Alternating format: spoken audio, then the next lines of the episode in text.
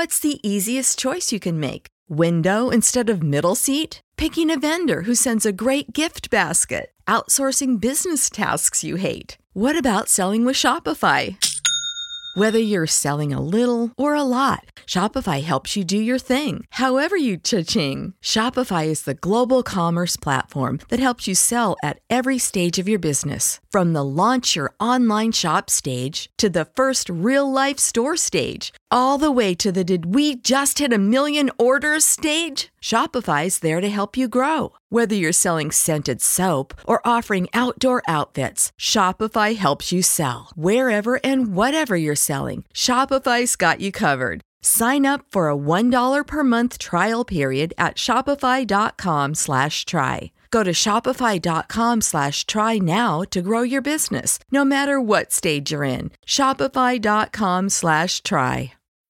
When you need mealtime inspiration, it's worth shopping Kroger, where you'll find over 30,000 mouth-watering choices that excite your inner foodie. And no matter what tasty choice you make, you'll enjoy our everyday low prices, plus extra ways to save, like digital coupons worth over $600 each week. You can also save up to $1 off per gallon at the pump with fuel points. More savings and more inspiring flavors make shopping Kroger worth it every time. Kroger, fresh for everyone. Fuel restrictions apply.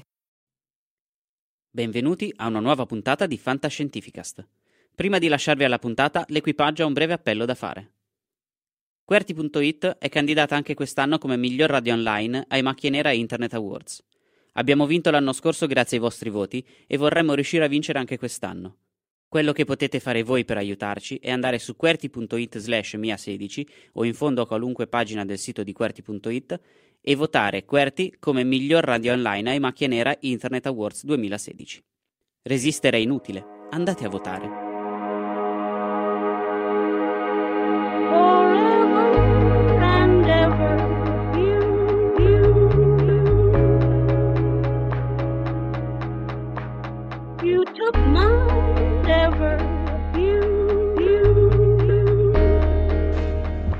Va bene, intanto grazie dell'invito all'amico professor Paolo Musso, grazie a voi per essere venuti. Penso sia sempre una scelta difficile, no? Alle 6 di sera d'inverno, nonostante altre cose da fare, già vincere la pigrizia, uscire fuori un po' col freddo non è facile. Voglio cercare di convincere che avete fatto bene, non solo per ascoltare me, ma soprattutto perché per rendervi conto quali sono dove siamo con i limiti di una delle discipline scientifiche più importanti. Perché vedete, avete sentito il mio collega e amico, grazie, professor Bersanelli, penso una settimana o due fa, che vi ha parlato dell'esplorazione dei limiti del cosmo. Ecco, vedete, noi invece facciamo una cosa sottoterra, ma sottoterra un po' come le talpe, però a differenza delle talpe che sono cieche, pensiamo che andando sottoterra di riuscire a vedere più lontano. Questa immagine l'ho fatta fare io 3 anni fa al CERN, non so se l'ho utilizzata l'altra volta quando ho dovuto parlare 2 anni e mezzo fa, perché appunto per cercare di far capire che andando sottoterra possiamo gettare luce su alcuni dei segreti del cosmo. Ok.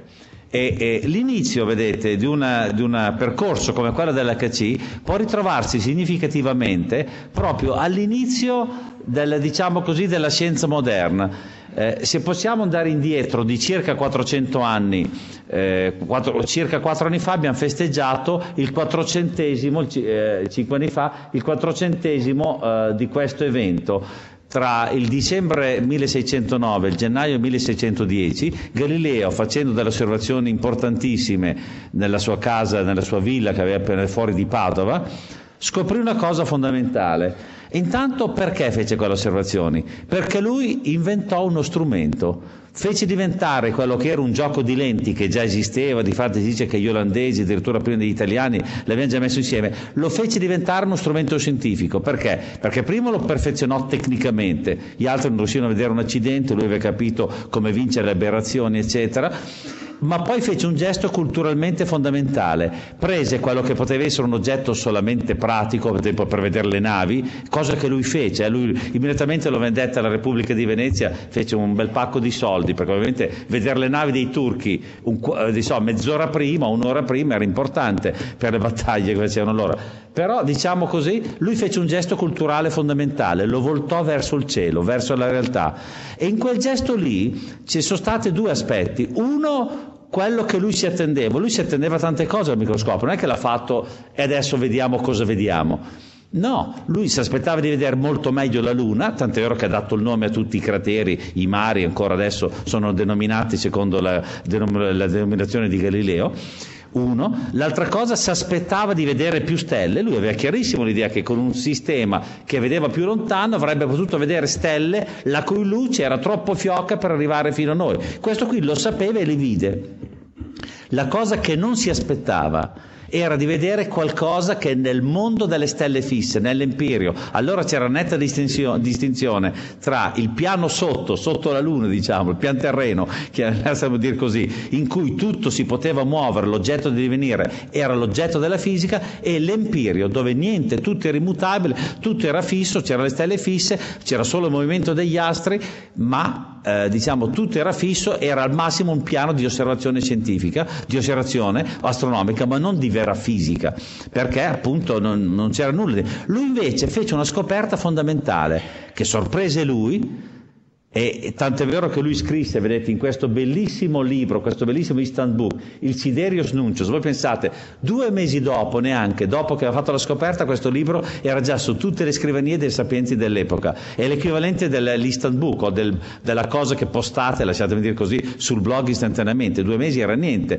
per quei tempi. In questo libro lui scrisse, è commovente leggere così, che lui ha visto cose mai viste prima. Perché? Cos'è che ha visto? Ha visto una cosa che adesso è apparentemente banale, difatti in genere i professori neanche insistono che è una cosa fondamentale. Ha visto le lune di Giove, i pianeti medici come li ha chiamati. Perché è fondamentale? Perché per la prima volta lui si è reso conto che appunto nel cielo c'era qualcosa che si muoveva alla svelta, che era cosa, quindi che era oggetto del divenire. In qualche maniera ci ha conquistato il cielo, la conoscenza, e lui scrisse proprio questo: ho visto cose mai viste prima, grazie al mio strumento, grazie a quell'estensione del proprio io, quell'estensione del soggetto che è lo strumento scientifico. Lui si è reso conto di una realtà che c'era anche prima, ma che solamente con lo strumento, con il metodo adeguato ha potuto vedere. Non è che una cosa che non vedi non c'è forzatamente, semplicemente devi avere il metodo adeguato, la ragione adeguata per vederla.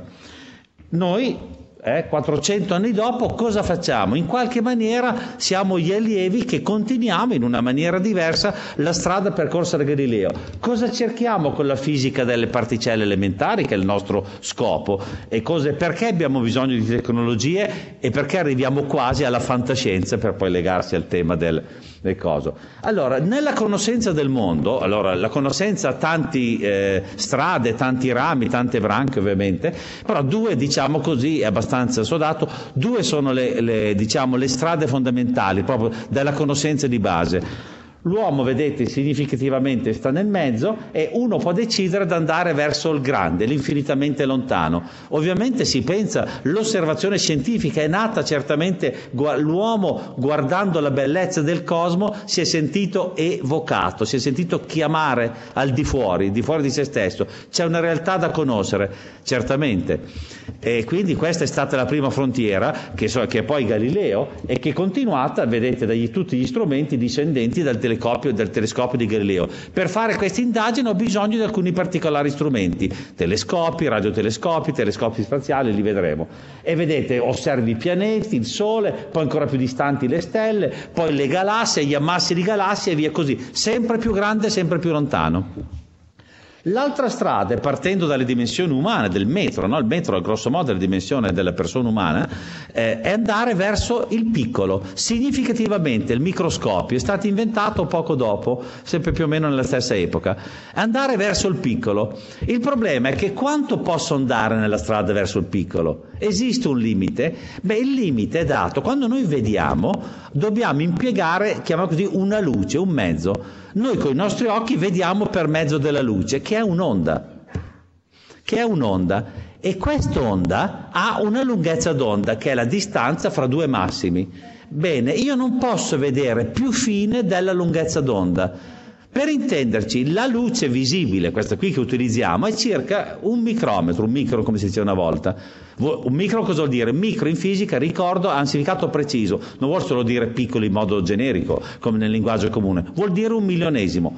Prendo un metro, lo divido per 1000, ho un millimetro, sappiamo tutti cos'è un millimetro più o meno, lo divido ancora per 1000, ho un milionesimo, un millesimo di millimetro. Un micro, no, micrometro, è molto piccolo, la luce è leggermente più corta, ma insomma diciamo quest'ordine, e a causa di questo non posso vedere con la luce in maniera visibile cose più fini grosso modo del micron. In realtà posso vedere fino a un decimo con delle, però insomma grosso modo sono limitato. Tant'è vero che se voi avete presente chi vede quei bei film un po' spazzatura a volte americani in cui c'è il soldato nel deserto di notte, si mette sul casco e vede quella visione che noi chiamiamo infrarossi. I raggi infrarossi, tra l'altro siamo sensibili anche noi, mettete le mani davanti a un calorifero che vi colpisco, che sentite la reazione. Le nostre mani sono una specie di occhio che anziché essere sensibile alla luce visibile è sensibile a un'altra luce che si chiama infrarosso, che è molto simile alla luce, anzi uguale, è sempre radiazione elettromagnetica, ma ha l'onda un po' più lunga. A causa di questo, difatti, la visione con i raggi infrarossi è inevitabilmente meno chiara, meno nitida, i contorni sono meno chiari. Noi possiamo vedere le immagini così bene, in alta risoluzione, eccetera, perché la luce è relativamente piccola rispetto agli oggetti che vogliamo vedere, la lunghezza d'onda è piccola.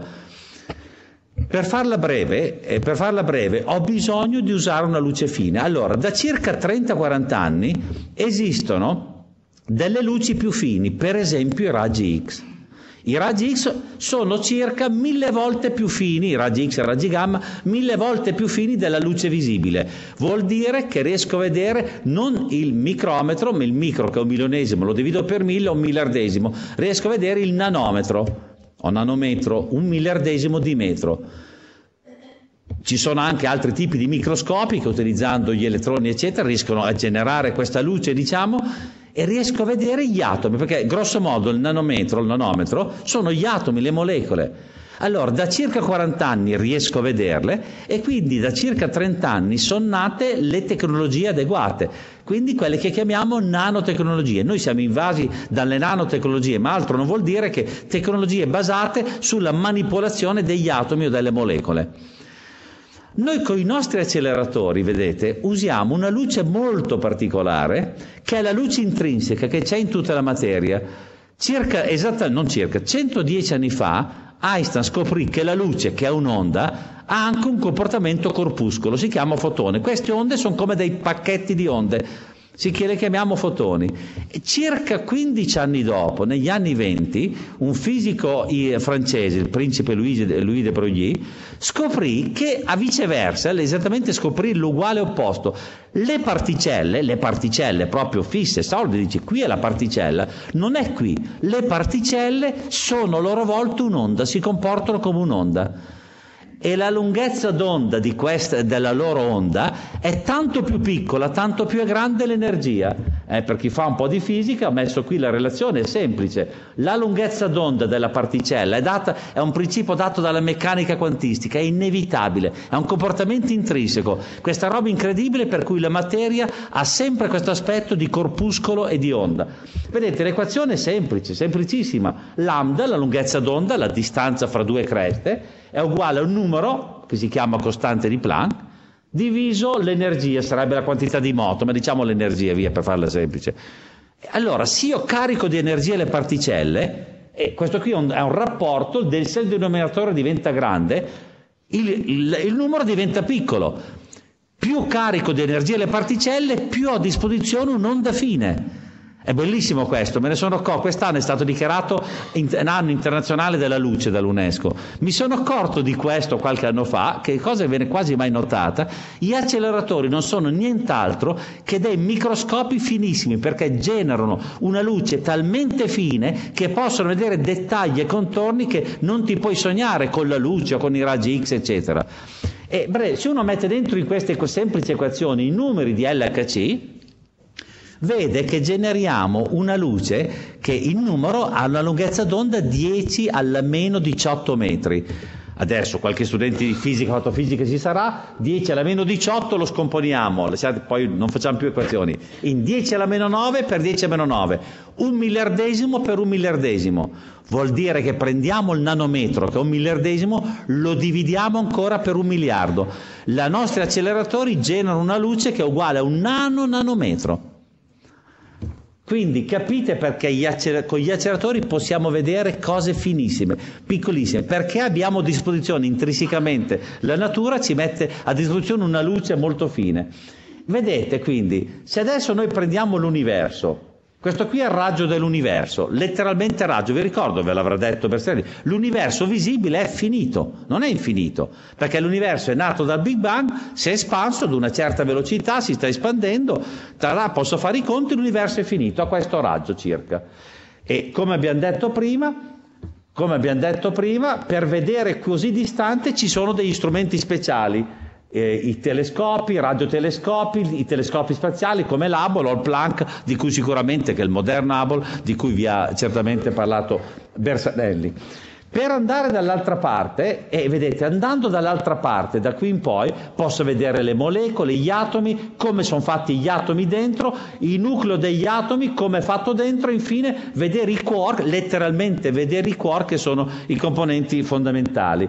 E noi siamo circa qui, lo faccio vedere perché andando voi dovete capire, se l'universo è grande adesso, poiché si è espanso, quando vado nel piccolo è come andare indietro nel tempo, ve lo faccio vedere con la prossima slide. Però quello che ci tengo a dire è che quando sentite dire che al CERN rifanno il Big Bang è un po' di modestia.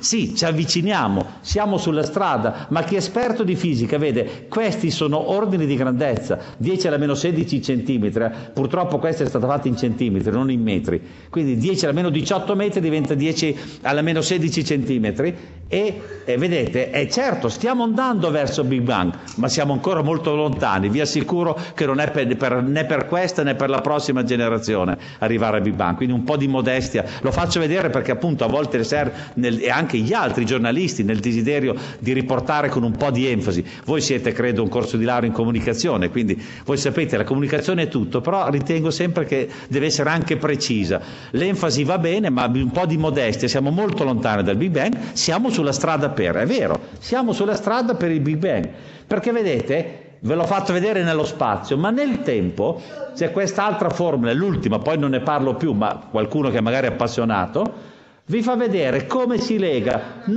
Se noi abbiamo a disposizione una certa energia, possiamo andare indietro al Big Bang a seconda dell'energia.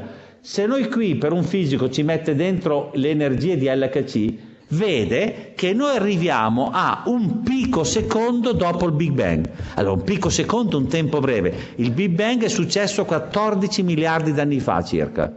14 miliardi di anni fa. Non vediamo quello che è successo un secondo, un millisecondo dopo il Big Bang, ma un picosecondo. Un picosecondo è 1/1000 di 1/1000. Di secondo dopo, sembra molto vicino, eppure vi ho fatto vedere sulla scala spaziale siamo ancora lontani e veramente andiamo proprio in cerca di questo. E io trovo una cosa bellissima, ve l'aveva già fatta vedere Bersanelli, il fatto che gli astrofisici, i cosmologi, andando a vedere lontano vanno anche loro indietro nel tempo, perché le stelle, quando stasera usciamo e guardiamo le stelle, ammiriamole, diciamo, ma non le vedo come sono adesso, le vedo come erano quando la luce che adesso mi colpisce è partita. Magari una stella è partita la luce 50 anni fa, 100 anni fa. È distante 100 anni luce una certa stella, vuol dire che la luce è partita 100 anni fa. Quando gli astrofisici vedono galassie o masse di galassie distanti 1 miliardo di anni luce, le guardano come erano 1 miliardo di anni fa. Quando Planck osserva il limite ultimo, vede l'universo come era solo dopo 300.000 anni e può capire anche come era fatto prima da guardando quella superficie lì. Quindi io che trovo meraviglioso, che fa vedere l'unità veramente della conoscenza fisica, che le due discipline fondamentali che pure vanno in senso opposto dal punto di vista dello spazio si ritrovano con la stessa questione, andando in senso opposto ci ritroviamo allo stesso punto, a cercare di capire l'origine da dove veniamo? Io ho qui una mia riflessione personale, dico sempre a questo punto che è strano, tutti sono affascinati dal problema dell'origine del Big Bang, io personalmente, come persona, come uomo, sono molto più affascinato dal problema del destino, della destinazione. Vivere un po' come essere su un treno, qualcuno ha detto, è la cosa più importante in un treno è sapere la destinazione. È ovvio che è importantissimo anche sapere l'origine, perché conoscendo l'origine puoi pensare che questo getti luce alla destinazione finale. Però io personalmente il destino, la destinazione mi interessa tantissimo. Comunque che sia, vedete, noi cerchiamo di spiegare la fisica delle particelle, come è fatto il mondo, nel senso di quali sono i mattoni fondamentali, proprio base, esattamente come questo edificio sta in piedi perché ci sono dei mattoni e delle colle, dei cementi che li tengono assieme. Lo stesso il mondo è fatto di particelle che siamo fondamentali, dei corpuscoli, e di forze che le tengono assieme. A loro volta queste forze, a causa di quello che ho detto prima, hanno anche delle particelle associate. Le forze sono quelle che ho simboleggiato qui, sono le quattro forze fondamentali, le conosciamo più o meno tutti, la gravità e l'elettromagnetismo sono le due forze più facilmente visibili, le altre due sono le forze nucleari, quella debole e quella forte, meno visibili, ma insomma l'energia nucleare un po' l'idea ce l'abbiamo tutti, quindi sono le forze nucleari. Un po' più complesso è il quadro delle particelle, ma noi sappiamo come sono fatte. Abbiamo un così bel modello, così preciso, ce ne siamo innamorati, l'abbiamo chiamato modello standard. È un po' come la Summa teologica di San Tommaso, no? Perché riassume tutto il sapere della fisica delle particelle, della fisica dei campi, diciamo, della fisica fondamentale in questo settore. E noi sappiamo di che cosa è fatto il mondo, oltre che delle forze che, se volete, a cui sono associate queste quattro particelle. Queste sono particelle e forza. Ogni campo di forza ha la sua particella, si manifesta con la particella. Ci sono 12 particelle mattoni, diciamo così, 12 mattoni. Sono 12, non uno di più. Sono 6 quark pesanti e 6 che sono divisi tra elettroni, 3 tipi di elettroni e 3 tipi di neutrini. E sono questi. Allora diciamo conosciamo tutto, mica tanto, perché conosciamo tutto ma ci sfugge qualcosa di fondamentale. Perché questo numero di forze? Perché questo numero di particelle? 12 non sono proprio così poche, tra l'altro vi posso far vedere, non dimentichiamo ogni particella materia, ogni mattone, non quelle forze, ogni particella materia ha la sua antiparticella, parlando di antiparticella, ricordate, l'antimateria non è il risultato di un sogno di qualche scrittore di fantascienza ubriaco, è vera, vi farò vedere alla fine che la usiamo, voi vedrete nelle vostre famiglie, tornerete, domandate ai vostri genitori se l'avete usata o no l'antimateria, vi dovranno dire sì, vi farò vedere alla fine. E quindi già vedete 12 diventano 24, non sono poche, però vedete non solo sono 12, un altro dei problemi che sono tante, 12 non è neanche un numero primo, fossero 3, 5, 7 sarebbe già una cosa più digeribile, 12 non si capisce. L'altra cosa è che queste particelle hanno una massa diversissima fra di loro. E questo qui è una cosa che disturba. Già non sappiamo che cos'è la massa. La massa è fondamentale. Quando voi imparate fisica, il professore insegna che c'è lo spazio-tempo, che è un po' come adesso, non è proprio così, è un po' come lo scenario in cui si svolge la rappresentazione del mondo, e la massa è la prima quantità che imparate dopo lo spazio-tempo. Per forza, un punto materiale di massa m, dice il professore di fisica all'inizio del liceo.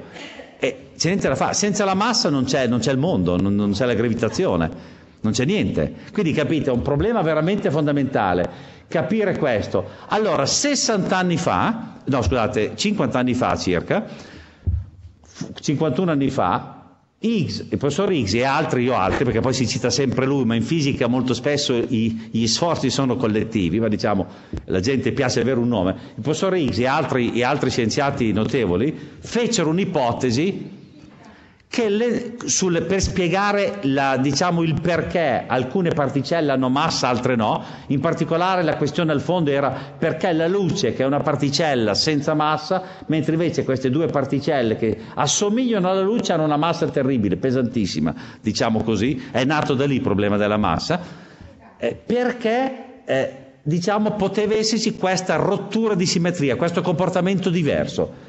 E hanno buttato lì un'ipotesi che esistesse un certo campo, una certa forza, ma come vi ho detto tutti i campi o forze sono associati ad una particella.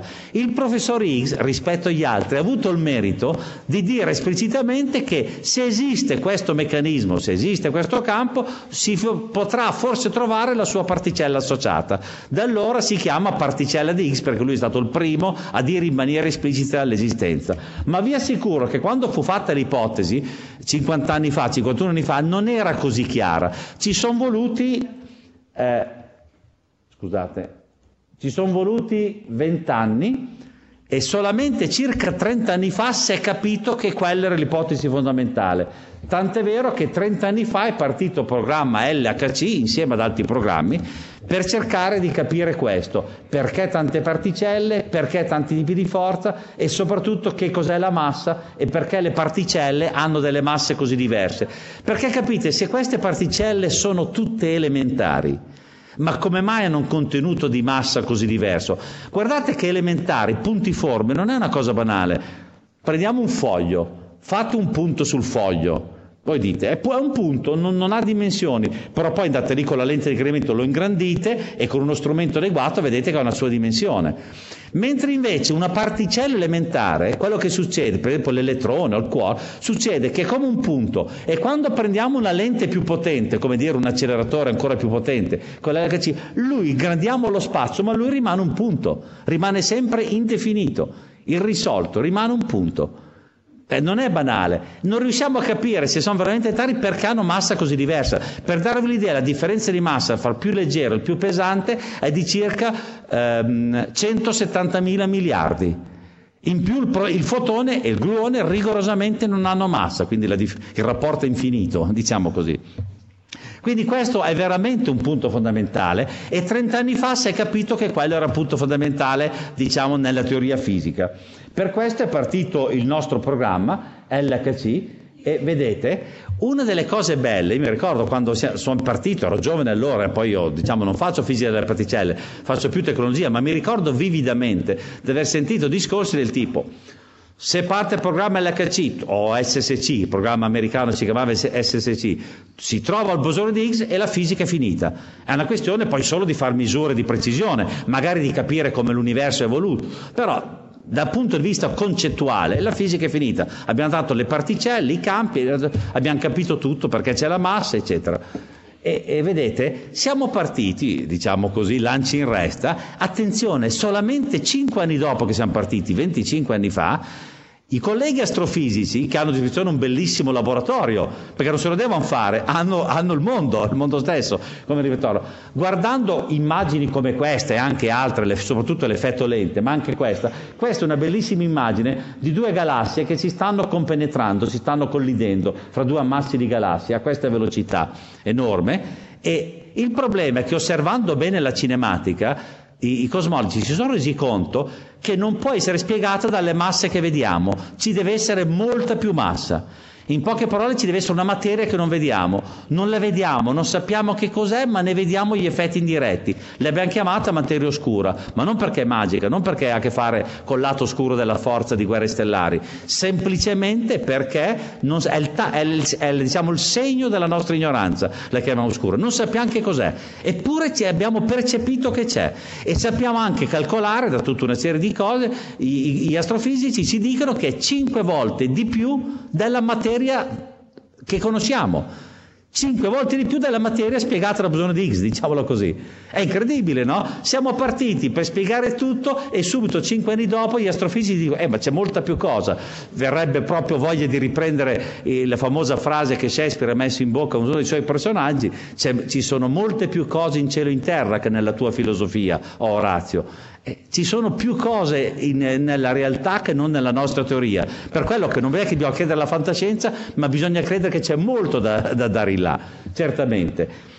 Quindi vedete, questo qua è il primo problema. Secondo problema, non sto qui a dirvi, 15 anni fa gli astrofisici ci hanno completamente rovinato in un certo senso, noi ci aiutiamo sempre, ma insomma, e perché hanno scoperto che non solo l'universo si allarga, ma accelera, non so se ne ha parlato Bersanelli, ne va parlato. E voi capite, accelera, c'è un qualche cosa che spinge. Il problema della materia oscura, in breve, 15 anni fa, quando ancora l'LHC era lungi dal partire, dall'essere costruita, eravamo in piena costruzione, ci eravamo resi conto che più o meno il bosone di Higgs spiega in realtà il 5% di materia e energia che sappiamo che cos'è, ma il resto 95% è oscuro.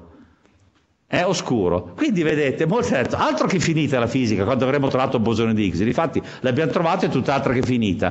Ma è solo una piccola parte, come sempre la risposta a una ricerca dà luogo ad altre domande. Ma in breve, noi come facciamo a trovare il bosone di Higgs e andare oltre? Quali sono i nostri metodi? Come osserviamo la natura? Noi lo osserviamo in questa maniera: concentriamo energia sulle particelle ed è l'acceleratore. Concentrare energia vuol dire accelerarle, tanto vero si chiama acceleratore perché le accelera. Vi ricordo solo che non si può sempre accelerare, perché quando arrivo alla velocità della luce, o diciamo molto prossimo alla velocità della luce, non c'è più un accidente da accelerare. Accelerare vuol dire cambiare la velocità in un dato tempo, ma se non cambio più la velocità perché ho plafonato, sono arrivato al plafond, cosa posso fare? Se do energia non accelero più, non aumento più la velocità, ma aumento la massa. Ancora Einstein che ce lo spiega, dando energia posso continuamente dare energia, aumentare la quantità di moto, si direbbe in termini tecnico. Dando energia la particella prima accelera e grosso modo la massa non aumenta, e poi in realtà quando è arrivata alla velocità della luce o infinitamente prossima alla velocità della luce continua ad acquistare massa. E insomma, in poche parole, il nostro acceleratore è come se iniettiamo la 500, faccio sempre questi voti, una piccola macchina, una piccola auto, l'acceleriamo a manetta, andiamo alla velocità della luce e da lì in poi, dando energia, la 500 diventa sempre più pesante. Enorme, perché dico enorme? Non diventa enorme in realtà, ma noi non riusciamo a immaginare una cosa che è pesante ma rimane con la stessa dimensione. Aumenta il suo contenuto di massa, la sua inerzia uno dovrebbe dire, ma insomma è come diventasse grande. Letteralmente in LHC il protone diventa 7000 volte più pesante, più massivo. È come prendere una 500 da mezza tonnellata, accelerarla alla velocità della luce e poi farla diventare come una nave di grosso media stazza da 3500 tonnellate. E pensate farle scontrare. Per forza che scontrando si saltano fuori dei pezzi molto più pesanti della 500 iniziale. Questo è il meccanismo con cui ritorniamo verso Big Bang, perché caricando d'energia le particelle generiamo la massa, trasformiamo in massa, che quindi poi è disponibile a diventare massa di particelle isolate, di altre particelle, che hanno una massa di un'energia tale che adesso non ci sono più libere, c'erano solo all'inizio, come bosone di Higgs. Quindi vedete, il problema è, quindi generiamo se vogliamo questa luce, per dirvi all'inizio.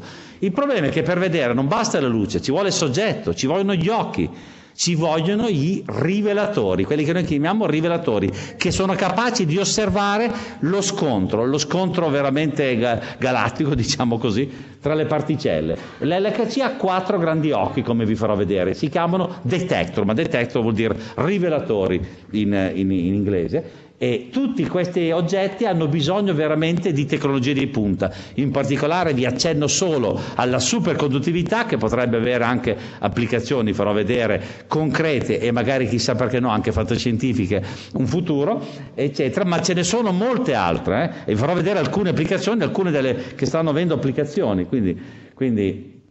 E per prendere un attimino il fiato e fare una cosa rilassante, che cos'è il CERN? Il CERN è veramente una cittadella della scienza, è l'ONU delle scienze. È stato fatto da 12 stati membri, tutti europei, la E vuol dire europeo, Consiglio Europeo per la Ricerca Nucleare, è stato fondato 61 anni fa, vedete abbiamo festeggiato il 60° l'anno scorso. È stato fondato in parallelo all'Europa, perché è un po' più anziano, si ricorda, era gli anni in cui cominciava la CECA, la Comunità Europea del Carbone e Acciaio. Gli stati cominciavano a mettere insieme delle cose, quello che poi sarebbe diventato il mercato comune europeo e alla fine l'Unione Europea da adesso. Però è su un binario parallelo, simile ma parallelo, quindi indipendente. Noi siamo indipendenti da Bruxelles, grazie al cielo, perché la burocrazia di Bruxelles, Dio ve ne scampi liberi, ma diciamo così, siamo paralleli, siamo una specie di un piccolo piccolo territorio a sé stante, una piccola repubblica, un piccolo ONU europeo delle scienze. Vedete, è una cittadella enorme, siamo 2300 di staff, abbiamo poi 1000 persone pagate in altra maniera sul sito, e in più ci sono 10.000 utilizzatori, questa è la forza del CERN. Ci sono 10.000 ricercatori, professori degli enti di ricerca, dell'università, che vengono a fare gli esperimenti utilizzando gli strumenti che mettiamo a disposizione, e in parte costruendosene anche loro e portandoselo, condividendolo. Quindi questa qui è una cosa fondamentale, è un servizio alla comunità. Spendiamo circa 700 milioni di euro del vostro budget, delle vostre tasse, che è una cifra infima per quello che spende l'Europa, vi ricordo, che uno se no si impressiona delle cifre, ma diciamo così, e soprattutto diciamo così, uno può dire con orgoglio, l'Italia è uno dei paesi fondatori del CERN, quindi almeno questo non ce lo toglie nessuno. Qualcuno una volta, proprio il Sorbignami, che ho sentito che avreste dovuto ricevere, in un'intervista, mi ricordo, lessi, lui è un astrofisico, quando si lamentava della mancanza di collaborazione in Europa diceva: probabilmente l'Europa di oggi, adesso che abbiamo l'Unione Europea, non saremmo più capaci di rifare un CERN, fu fatto in altri momenti grazie ai grandi statisti che allora credevano veramente nell'Europa, non solo come insieme di banche e di altre cose del genere, ma insieme proprio innanzitutto come visione culturale comune. E nell'Europa la conoscenza ha sempre avuto un ruolo fondamentale. Vedete, l'acceleratore sono 27 km di questa lunga teoria di magneti blu e anche bianchi, che riempiono diciamo il 95% dell'anello, è riempito di magneti superconduttori. Poi vi farò vedere perché. 27 km, 100 metri sottoterra, e in 4 punti sono concentrate le collisioni, quindi ci sono i 4 grandi occhi. Questo è ATLAS, diretto anche per 4 anni dalla nostra Fabiola Gianotti, che adesso vi farò vedere, è direttore, diventerà, perché è stato nominato, ma diventerà direttore del CERN il prossimo anno, il 1° gennaio del prossimo anno. CMS, che è l'altro esperimento simile. Questi sono 2 esperimenti generali che vogliono vedere un po' tutto. Questi 2 esperimenti sono molto particolari. Alice studia quella che chiamiamo un po' la zuppa primordiale di quark e gluoni, che è uno, si direbbe plasma incorrettamente, diciamo zuppa così, dall'idea del brodo primordiale, quello della formazione della vita, che è uno stato in cui è passato, fondamentale, in cui è passato l'universo. E invece LHCb studia la antisimmetria che ha dato origine, o cerca di studiare l'antisimmetria, l'asimmetria che ha dato origine all'esistenza al prevalicare della materia sull'antimateria, che noi siamo fatti di materia. E in teoria non dovremmo esistere, perché se quando è successo il Big Bang è stata generata tanta materia quanta antimateria, poi tutte la materia e antimateria avrebbero dovuto di nuovo riannichilarsi e ritornare energia pura, e non dovremmo esistere. In questo gioco, che dovrebbe essere assolutamente simmetrico, in qualche maniera la materia ha avuto sopravvento. Mi sembra che sia un elettrone, un protone ogni 1000 miliardi, che non c'erano i protoni allora, c'era troppa energia, ogni 1000 miliardi, uno ogni 1000 miliardi è sopravvissuto a questa collezione, solo della materia, e quindi ci siamo. Quindi la natura deve avere un qualche subdola asimmetria, e quindi questo qui è dato da questo. E come funziona la catena di acceleratori? Quindi questa è un'altra cosa bella. Uno pensa sempre che la scienza nasca perché sono tutte cose nuove. No, la scienza nasce dopo passo dopo passo. Questo è vero nella teoria, è vero nella tecnologia. È vero nella teoria, Einstein non ha buttato via Galileo, l'ha ricompreso, non ha buttato via Galileo o ha buttato via Newton, l'ha ricompresi in una visione più grande, in cui loro trovano il loro posto come caso particolare. E lo stesso, vedete, noi non buttiamo via quasi mai niente dei vecchi acceleratori, in alcuni casi sì, ma cerchiamo sempre di riutilizzare e, mantenendoli bene, costruire su quello, per risparmiare tutta la catena di iniezione. I protoni partono qui, passano in un acceleratore che è lungo solo 20 metri, vanno poi in un acceleratore che è lungo 150 metri, poi in un acceleratore protosincrotrone PS che è lungo 600 metri, che è un po' il nostro cavallo di battaglia, pensate, è vecchio quasi come il CERN, ha 56 anni. Infine va nell'acceleratore super protosincrotrone, che ha circa 40 anni, in cui il professor Rubbia scoprì i primi bosoni, per cui ha avuto il premio Nobel, I primi bosoni, la particella bosonica che l'ha scoperta lui, ha avuto immediatamente il premio Nobel, esattamente come poi vedremo Higgs, eccetera.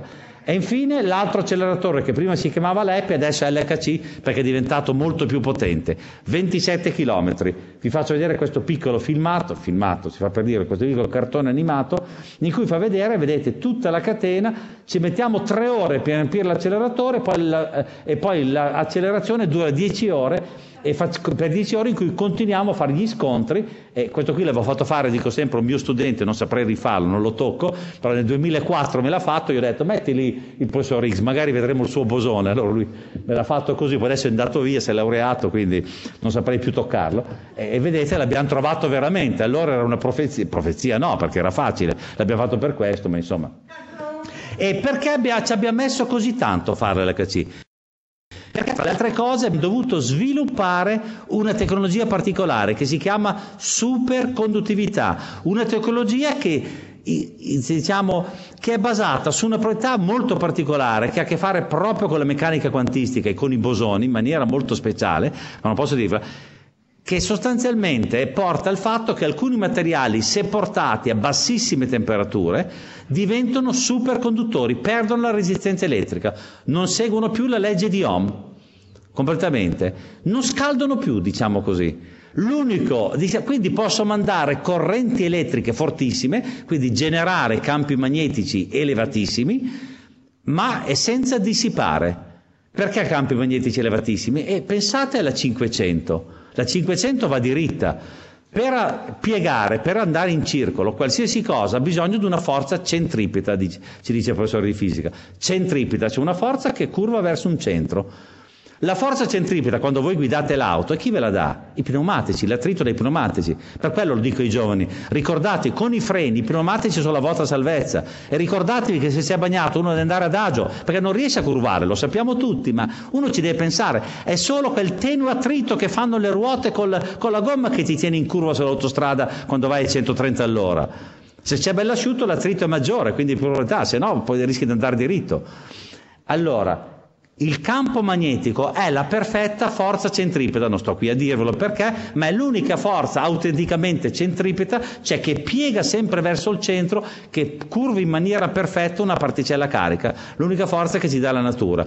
Quindi i campi magnetici elevati vanno bene per curvare delle particelle che vanno molto forte e che sono diventate molto massicce, pesanti. È più difficile curvare un camion in rimorchio che va a 100 all'ora che un'automobile piccola che va a 100 all'ora, ci vuole più forza centripeta ovviamente, e dipende anche dalla massa e dalla velocità, e quindi infatti dipende dal momento, dalla quantità di moto, la curvatura, quindi ci vogliono campi magnetici elevati. Allora dico, con la superconduttività abbiamo risolto tutto, ma ci sono voluti 30 anni per farla. Tra l'altro con la superconduttività non è che non consumo niente, perché tutti sanno, per fare il freddo ci vuole un frigorifero, ma il frigorifero lo attacchi alla spina, consumi, difatti noi consumiamo 40 megawatt, che è tanto, probabilmente 40 megawatt è forse più del consumo di tutta Varese, almeno la parte civile, non industriale, ma non è tanto, perché di fatti raffreddare non costa molto.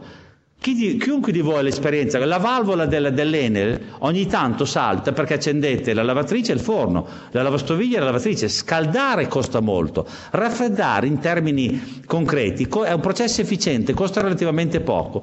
Difatti noi spendiamo solo, tra virgolette, 40 megawatt per portare, pensate, 40.000 tonnellate di materiale quasi allo zero assoluto. Siamo solamente 2 gradi sopra zero assoluto, siamo più freddi che il vuoto intergalattico, interstellare intergalattico, che è circa 3 Kelvin, 2,7 Kelvin, noi siamo 1,8 Kelvin, quindi la metà. Siamo freddi come sarà freddo l'universo fra 10 miliardi di anni. L'universo si sta espandendo, sta diventando freddo, vi avrà detto il professor Bersanelli, in media, perché qui siamo caldi, c'è la vita perché siamo caldi, c'è il sole che ci riscalda. Le stelle sono dei grumi caldi in un oceano di freddezza. È solamente, pensate, meno 269 gradi Celsius la media dell'universo. Ecco, noi siamo meno 271. Bene, per far questo abbiamo bisogno di 40 megawatt, per far 40.000 tonnellate così fredde. Pensate, se non l'avessimo usato la superconduttività e avessimo usato tecnologie classiche, avremmo dovuto fare un anello non da 27 km, ma da 100 km, con un costo enormemente, 3-4 volte più grande. e in più avremmo consumato 900 megawatt. Ma 900 megawatt è una centrale nucleare, avremmo dovuto costruirci una centrale nucleare di media grossa stazza, di circa 1 gigawatt, solo per noi. Una centrale nucleare costa come l'LHC, 5 miliardi, quindi l'LHC sarebbe costato di più perché sarebbe stato 100 km, e in più raddoppiato che avremmo dovuto farci la centrale nucleare per noi, poi non avremmo venduto l'energia, l'avremmo utilizzata noi, quindi è un puro costo la centrale nucleare, sarebbe stato impossibile. È quella che si chiama in inglese una tecnologia enabling, che ti abilita a fare qualcosa che altrimenti non puoi farlo. E questo qui è il motivo per cui sono andato al CERN, per essere responsabili di questi magneti superconduttori dell'Università di Milano. Sono 1230 magneti lunghi 15 metri l'uno, poi ci sono altri magneti che si chiamano quadrupoli eccetera, perché come ogni fascio, come questo fascio, vedete, questa penna laser non è perfettamente collimata.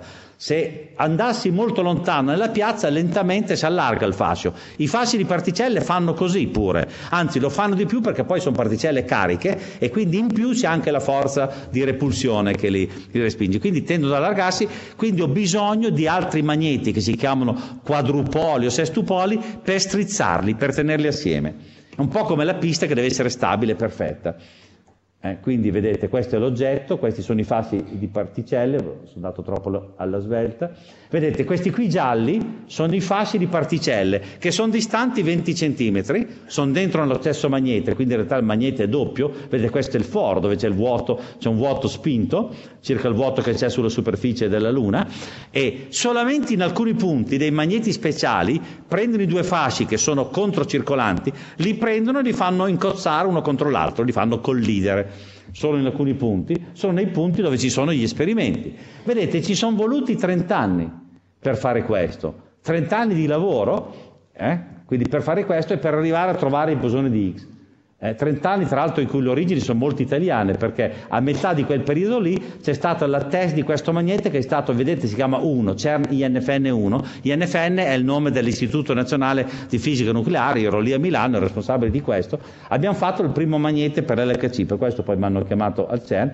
Questa è pure un'immagine molto bella, è il grande occhio, ATLAS, l'occhio più grande, vedete, nella sua bellezza. Questo è il rivelatore ATLAS quando fu montato il magnete, anche lui magnete superconduttore, più o meno potente di quelli della macchina acceleratrice, ma molto grande, vedete, enorme, prima che venissero montati tutti i rivelatori dentro. Adesso è tutto pieno di rivelatori, non vedi più niente, perché devi vedere le particelle.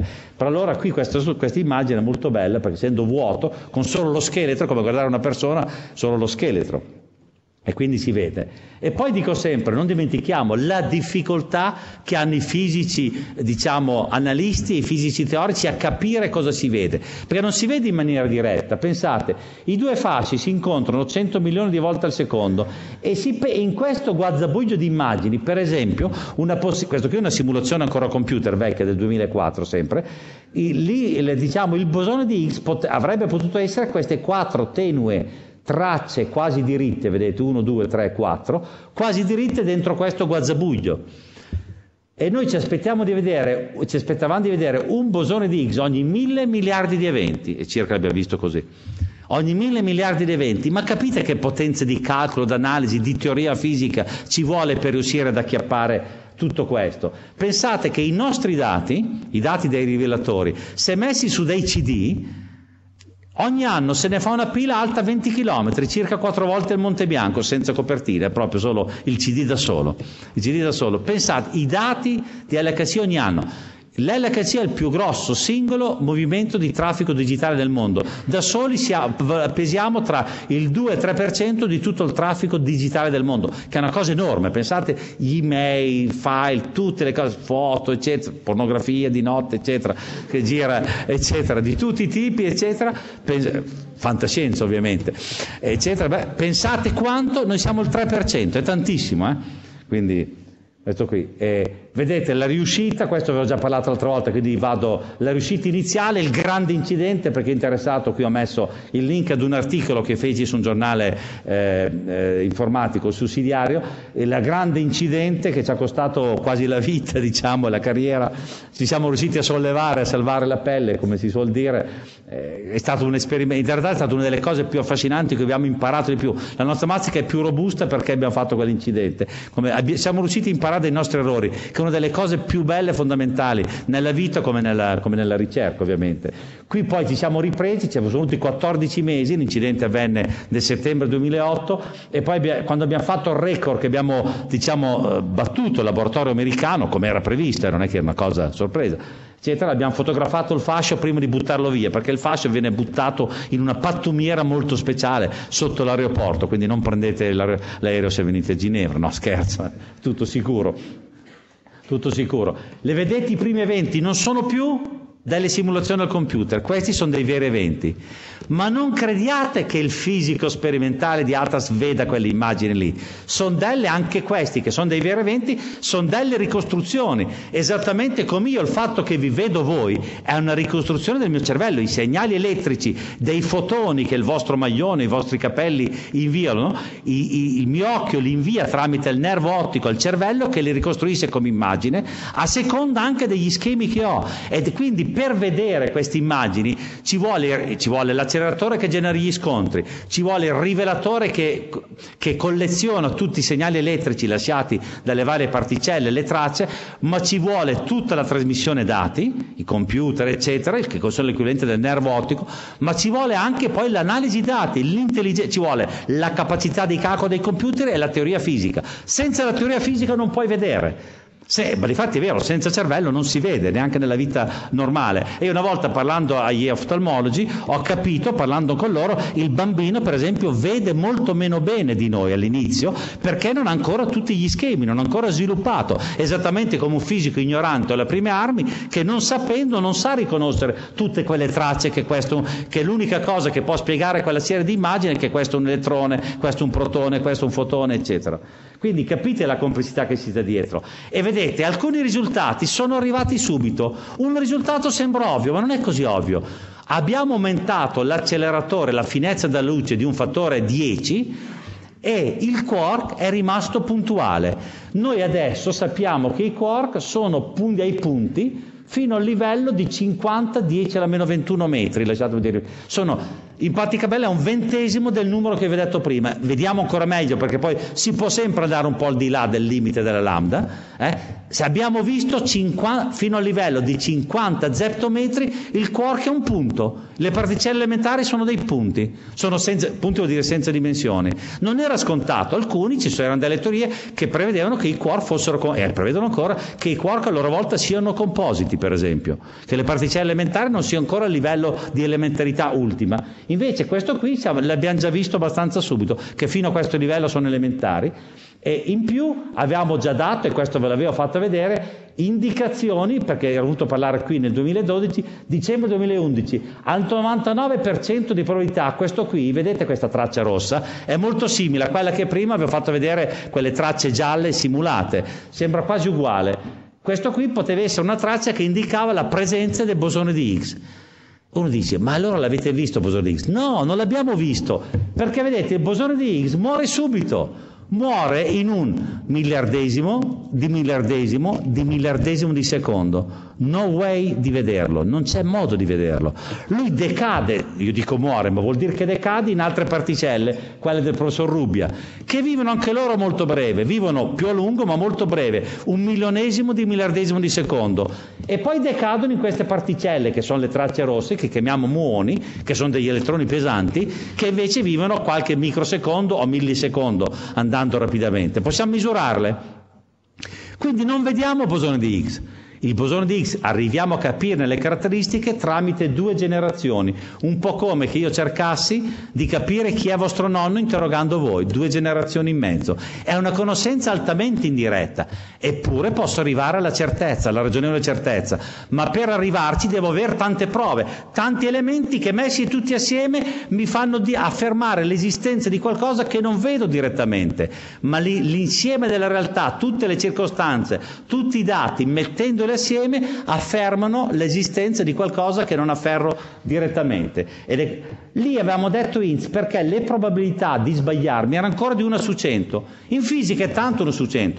Voi con la probabilità di sbagliarvi di 1 su 100, noi tutti giocheremmo il totocalcio. Se io fossi sicuro che facendo un investimento ho solo una probabilità su 100 di sbagliare, il 99% di farlo giusto, probabilmente investirei una parte dei miei soldi, una buona parte, perché è una probabilità molto elevata nella vita pratica. In fisica no. In fisica è ancora molto bassa, proprio, almeno in questa fisica, proprio perché la conoscenza è molto indiretta, ci può essere dentro degli errori di interpretazione e quindi devo andare molto più in là. E difatti guardate il guazzabuglio di immagini che si vedono. Questo è un ingrandimento di 5 cm, circa 5-10 cm, di quello che avviene al centro del rivelatore ATLAS. Vedete? È veramente complicato, non si vede direttamente, è veramente come cercare l'ago del pagliaio. E in più un ago che non vedi direttamente, che è diventato qualcosa d'altro rapidamente, che a sua volta è diventato qualcosa d'altro. E vedete, solamente il 4 luglio 2012 abbiamo potuto chiamare il professor Higgs, qui lo vedete com'era appunto 2 anni fa, in una follatissima sala auditorium del CERN per far vedere queste immagini e dichiarare che eravamo ragionevolmente sicuri che avevamo visto il suo bosone, perché la certezza era molto aumentata. In termini tecnici si dice eravamo passati da 3 sigma a 5 sigma d'errore. Cosa vuol dire? In soldoni, ve la traduco in maniera imprecisa, eravamo passati dall'1% di probabilità di sbagliarsi all'1 per milione, qualche parte per milione, diciamo una parte per milione. Quindi eravamo in fisica è così, almeno nella fisica dominata dalla statistica degli eventi come la nostra, si dice, si afferma una cosa come certa quando si è ragionevolmente sicuri al 99.999 con 4 zeri % di essere ragionevolmente sicuri. E l'abbiamo chiamato e di fatti siamo stati poi confermati, perché poi facendo ulteriori misure adesso la certezza che sia bosone di Higgs è aumentata, siamo parti per miliardo, quindi aumentato ancora di un fattore 1000, siamo 7 sigma credo in termini tecnici si dica. Quindi vedete l'importanza, ho cercato di fare capire del bosone di Higgs, in realtà tecnicamente l'importanza del campo, del meccanismo di Brout, Engler e Higgs, per dire tutti e tre i nomi di quelli che l'hanno fatto, è fondamentale perché spiega una cosa fondamentale del nostro cosmo, della nostra storia, della nostra presenza fisica. E tant'è vero, dell'importanza di questo è stato talmente che la Fabiola Gianotti, che adesso è appunto nominata direttore generale, ma già allora nel 2012 fu immediatamente canonizzata da Times, diciamo così canonizzata, perché diventò una delle 5 persone della copertina di Times. Quindi non comune, dobbiamo essere contenti, quindi è lombarda, abita a Lugano, ma insomma è lombarda, ha studiato a Milano. E persino un giornale non particolarmente noto per essere amico della scienza, praticamente questi qua delle cose si considerano tutti dei mangiapane a tradimento, ovviamente loro no, fanno fallire le banche eccetera, ma non si sono neanche ancora, però vabbè, loro passano per i grandi geni economici. Comunque, scusate la battuta, comunque ha dovuto ammettere, vedi, ha pubblicato un grande passo per la scienza, trovare il bosone di Higgs. Quindi, e in più, come dico sempre, il santo subito di Giovanni Paolo II in questo caso è stato realizzato. Giovanni Paolo II ci ha messo 7 anni, credo, a essere canonizzato. Invece, vedete, il professor Higgs e il professor Engler sono stati canonizzati subito.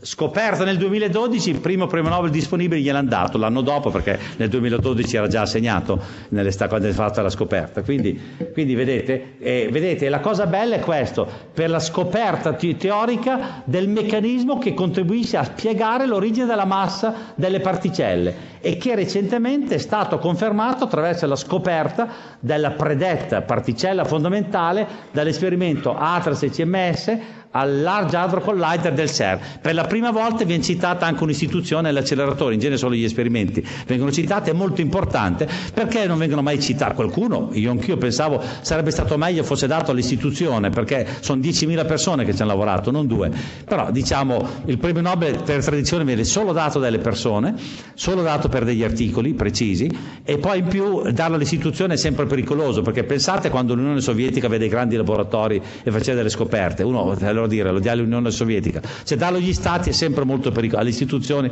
è pericoloso, però si è riconosciuto, almeno citandolo, che il CERN è un'istituzione sovranazionale che non fa commissioni politiche per esempio, eccetera, quindi ci ha dato questa soddisfazione almeno. Vedete di nuovo la nostra raggiante Fabiola Gianotti alla premiazione del premio Nobel, K di ATLAS, dei tempi col capo di CMS, che è Joe Incandela, anche lui un fisico americano. Vedete la collaborazione internazionale, un fisico americano, anche se il cognome Incandela tradisce le chiare origini, non mi ricordo se pugliesi o abruzzesi, lo conosco personalmente, me l'ha detto, parla anche qualche parola di italiano all'americano, ma comunque vedete, vedere bosone Higgs perché è stato così difficile, poi non vado più in cose di... perché vedete, l'emergenza del bosone di Higgs è l'emergenza di questa tenue brandello di verità su questa curva che viene chiamata il rumore di fondo. È molto piccolo il segnale, io dico sempre per chi insegna, è come cercare di capire, di sentire e farsi ragione di una armonia, di una melodia in mezzo nel corridoio di un liceo, di una scuola media durante l'ora di ricreazione. È un po' difficile, c'è molto rumore di fondo, lasciatemi dire così. Quindi riuscire ad acchiappare i segnali non è facile. Abbiamo dovuto ridurre la barra d'errore, vedete, questa montagnetta questa qui espansa. Possiamo essere sicuri che questo punto si stacca dal rumore di fondo perché vedete, la sua barra d'errore è più di 5 volte della distanza dal rumore di fondo. Quando è stato annunciato era giusto 5 volte, quindi con una probabilità di 1.000.000 di volte che fosse sul rumore di fondo. Adesso sappiamo, la barra d'errore si è ridotta, quindi sappiamo che è veramente fuori, è veramente staccata dal rumore di fondo. E adesso diciamo, come dal titolo, ma cosa c'è in futuro? Cosa ci aspetta? Questa nuova fisica dove ci porta? È veramente una nuova fisica o è solo la conferma del quadro precedente? Già sappiamo che ci deve essere una nuova fisica, dalla materia oscura, dall'energia oscura già sappiamo che ci sono fenomeni che non rientrano nel modello standard. Quindi questo qui lo sappiamo, ma in che direzione andare per trovare una nuova fisica? Beh, la prima indicazione ce la può fornire il bosone di Higgs stesso. Se il bosone di Higgs fosse solamente il bosone di Higgs modello standard, tutti questi quadratini neri sarebbero allineati in questa colonna verde. Non ci sono ancora, ma sono veramente non allineati o potrebbero rientrare? Non lo sappiamo, perché vedete la barra d'errore, che è un sigma, è ancora molto grande. Anche questa particella sta distante 2 sigma dalla barra d'errore. Vuol dire che è ancora il 15% di probabilità o il 10% di probabilità che potrebbe essere riassorbito, che questo qui sia un errore, è troppo poco. In fisica 2 sigma è neanche un indizio, è una fluttuazione statistica nella nostra fisica. Non lo sappiamo, dobbiamo riaccendere l'acceleratore, lo stiamo riaccendendo adesso, abbiamo cominciato a riaccenderlo, pensate, a giugno dell'anno scorso. L'LHC è una macchina talmente complessa che ci vogliono 9 mesi per accenderlo. Abbiamo cominciato a giugno dell'anno scorso, è quasi del tutto acceso adesso, sarà acceso completamente in febbraio e poi comincerà a lavorare, diciamo scalderà i motori per un mese e comincerà a lavorare per la fisica tra aprile e maggio. Quindi ci vuole un anno tra quando è cominciato ad accendersi a giugno, il conto alla rovescia a giugno, e finisce che ricomincia a dare fisica in maggio. Pensate, è una cosa complessa, però dovrebbe andare quasi alla massima potenza, non proprio, ma al 92% della massima. Finora è andato al 60%, ancora una conseguenza dell'incidente fatto nel 2008. Se è andato fino al 60%, è stato sufficiente a scoprire il bosone di Higgs, ma adesso dobbiamo studiarlo meglio. Per esempio dobbiamo capire se sto bosone di Higgs ha già dentro i segnali della nuova fisica o no, oppure se chiude un quadro. Di sicuro globalmente deve esserci l'apertura di un nuovo libro, perché vedete il bosone di Higgs, non posso dirvi perché si va nella teoria fisica, di cui tra l'altro non sono un esperto, però il bosone di Higgs è un po' quello che diceva il mio conterraneo Guareschi, che aveva una frase molto bella.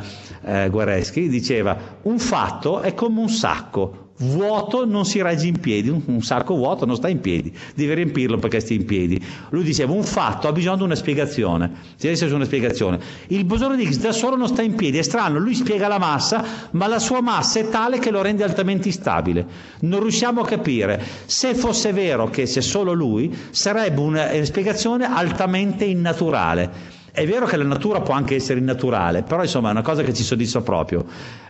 Quindi casomai se c'è qualche domanda posso spiegarlo. E quindi pensiamo che ci sia un livello, bisogna studiarlo con maggiore precisione, perché ci deve essere qualche cos'altro. Cosa potrebbe esserci? E non è fantascienza, o potrebbe essere fantascienza, potrebbe esserci un supermondo davanti a noi. Ma cos'è questo supermondo? Beh, una delle spiegazioni più ragionevoli, più belle perlomeno, che è stata portata per spiegare perché il bosone di Higgs ha quella massa lì, eccetera, è questa. È una spiegazione che è basata sul fatto, su una teoria che si chiama delle supersimmetrie, che prevede che ad ogni particella, che noi siamo sopra questo pavimento e vediamo solo queste particelle, ma in realtà ogni particella ha un suo compagno, un suo partner molto più pesante, capite? Questo qui è come un supermondo che potrebbe esserci aperto dall'LHC che funziona adesso.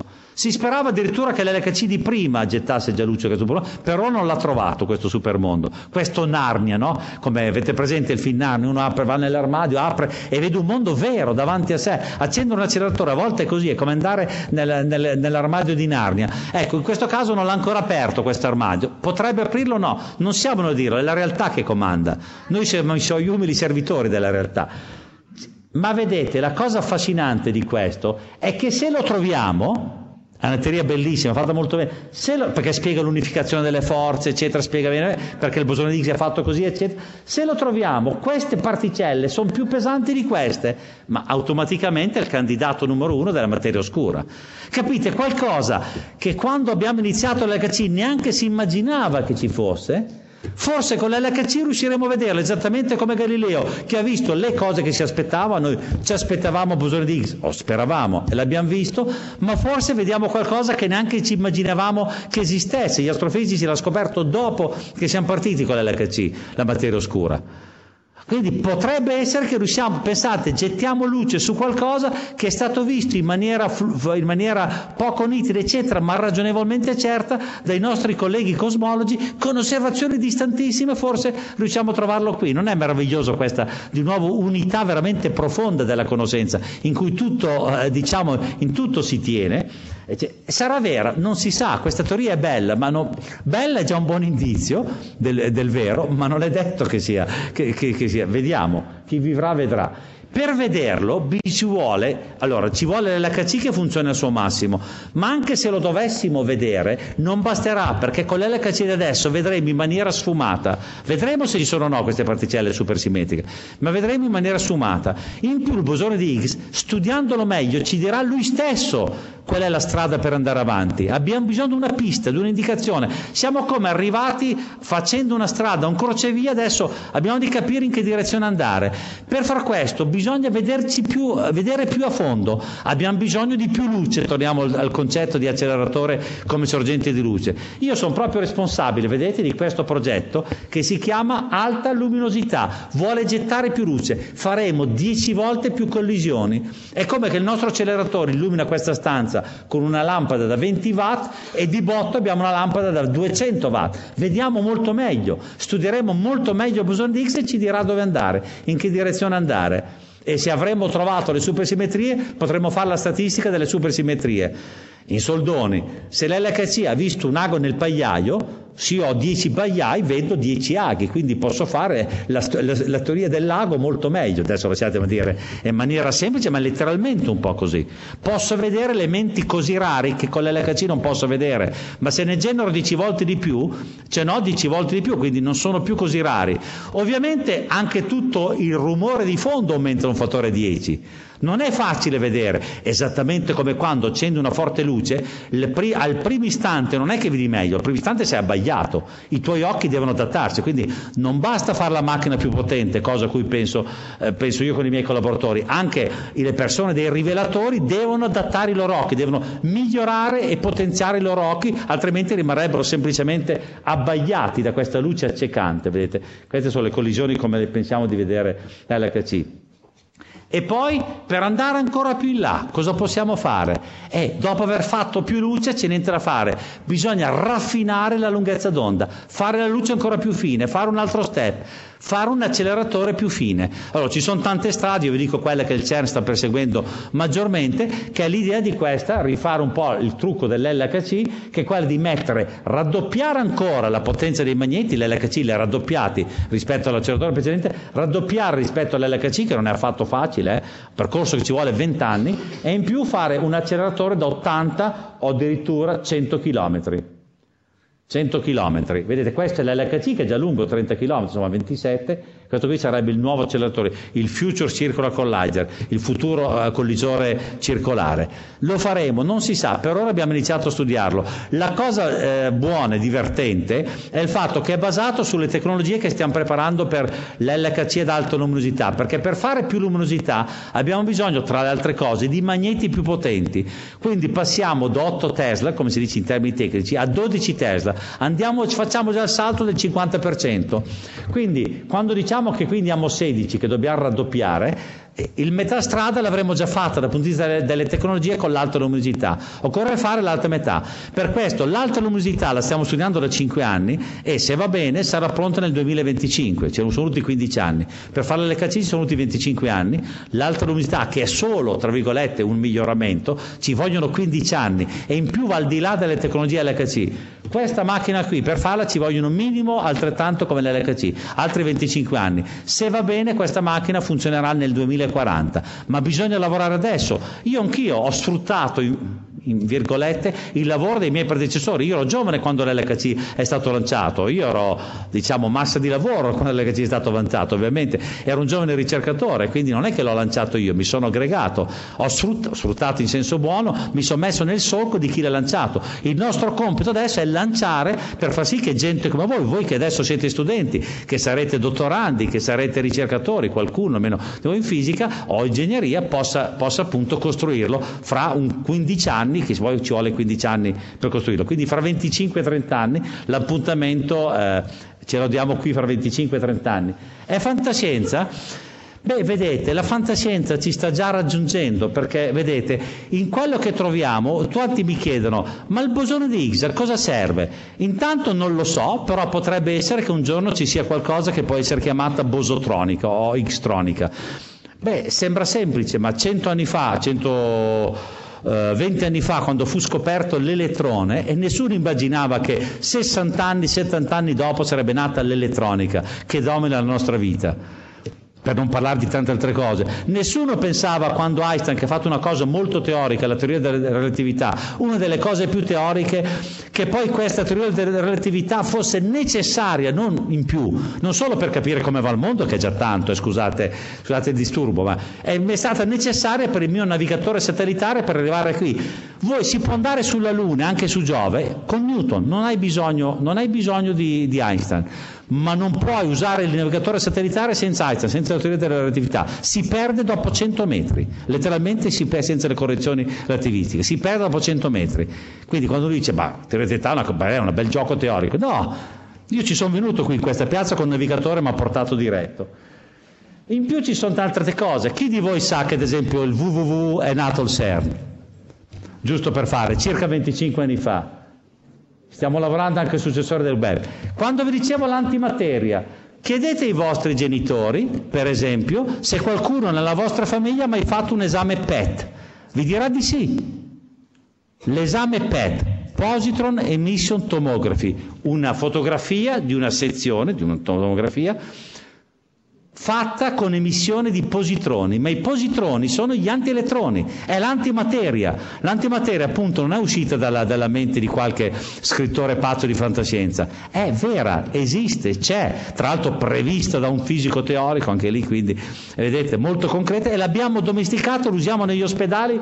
Questa qui è la prima immagine di un cervello di ratto fatta al CERN con la PET nel 1975. Poi abbiamo dato la tecnologia all'ospedale di Ginevra, con cui eravamo in collaborazione, poi lentamente si è evoluta. Adesso si fanno immagini meravigliose, appunto, di PET, e, appunto, e quindi è nata al CERN. Ma adroterapia, CNAO, Centro Nazionale di Adroterapia Oncologica. Adroterapia vuol dire cura con gli adroni dei tumori, oncologica. Ci sono circa il 10% dei tumori che sono radioresistenti, non possono essere curati con raggi X. Però si possono curare direttamente con le particelle cariche, gli hadroni, Large Hadron Collider, adroterapia. Sono le stesse particelle. A Pavia c'è un acceleratore, si chiama CNAO, piccolo, molto più piccolo dell'LHC, ma che contiene grosso modo le stesse tecnologie. Non ha la superconduttività, non hai bisogno, ma contiene tanta. E il design principale fu fatto al CERN circa 20 anni fa, poi l'abbiamo dato a tutti gli stati membri. e grazie a questo già centinaia di pazienti si sono fatti curare. Si calcola che a regime circa, non so se 13.000 o 30.000 persone in Italia saranno curate e hopefully, sperabilmente guarite anche grazie all'adroterapia. Non è meraviglioso tutto questo? È una ricaduta diretta. La fantascienza è già cominciata, l'applicazione dei bosoni. Questa signora che sta facendo una risonanza magnetica come la PET, un altro dei grandi esami di diagnostico ormai utilizzati in tutti gli ospedali, questa signora non sa che sta entrando in un magnete superconduttore per fare l'immagine di risonanza magnetica, meno potente ma della stessa sostanza, magneti superconduttore come quelli di LHC, meno potente ma insomma grosso modo uguale, solo che è più bello, no? Vedete, è tutta una cosa, una baradana medicale, no? Quindi tutto così, sia perché così le costano di più ma anche perché tutto deve essere molto neutro nell'ambiente medico, ovviamente anche per tranquillizzare ovviamente i pazienti eccetera. Quindi vedete, ci sono delle immagini bellissime. In Francia stanno facendo una macchina, guardate la persona, in cui grazie a degli enormi magneti, si chiama tocoma, si pensa di intrappolare il plasma un po' come nelle stelle e riuscire ad avere la fusione termonucleare controllata, il sogno di Prometeo, riuscire a rubare l'energia dalle stelle, che sarebbe l'energia, diciamo, l'energia nucleare, che buona, non è bene chiamarla così, ma buona nel senso che non ha pericoli, non ha pericoli di esplosione, non ha pericoli dovuti a scorie radioattive, libera da scorie di lungo termine e libera da pericolo di esplosioni. Quindi questa qui, fra 10 anni in Giappone potremo prendere un treno tra il Tokyo e Osaka che va a 500 km all'ora grazie alla levitazione magnetica. Lo stanno facendo, ho già fatto una linea da 30 km che è funzionante da un po' di anni, sperimentale. Adesso qualche anno fa, 3 anni fa, sono partiti con la costruzione, 500 metri. Noi non potremo permettercelo, costa molto, ma insomma loro lo fanno, lo stanno letteralmente facendo. Potremmo forse trasportare l'energia elettrica. Se voglio fare l'energia solare, il posto migliore è il Sahara, lo faccio sempre vedere perché questa è un'idea del professor Rubbia, sempre lui infaticabile. La cosa migliore è il sole, è nel Sahara, questo lo sappiamo. Il problema è che se lo produco in Libia, poi lo devo portare in giro dove lo uso, devo portarlo a Roma, a Milano, a Berlino, ad Amburgo, a Parigi, eccetera. Ho bisogno di linee, ma delle linee enormi.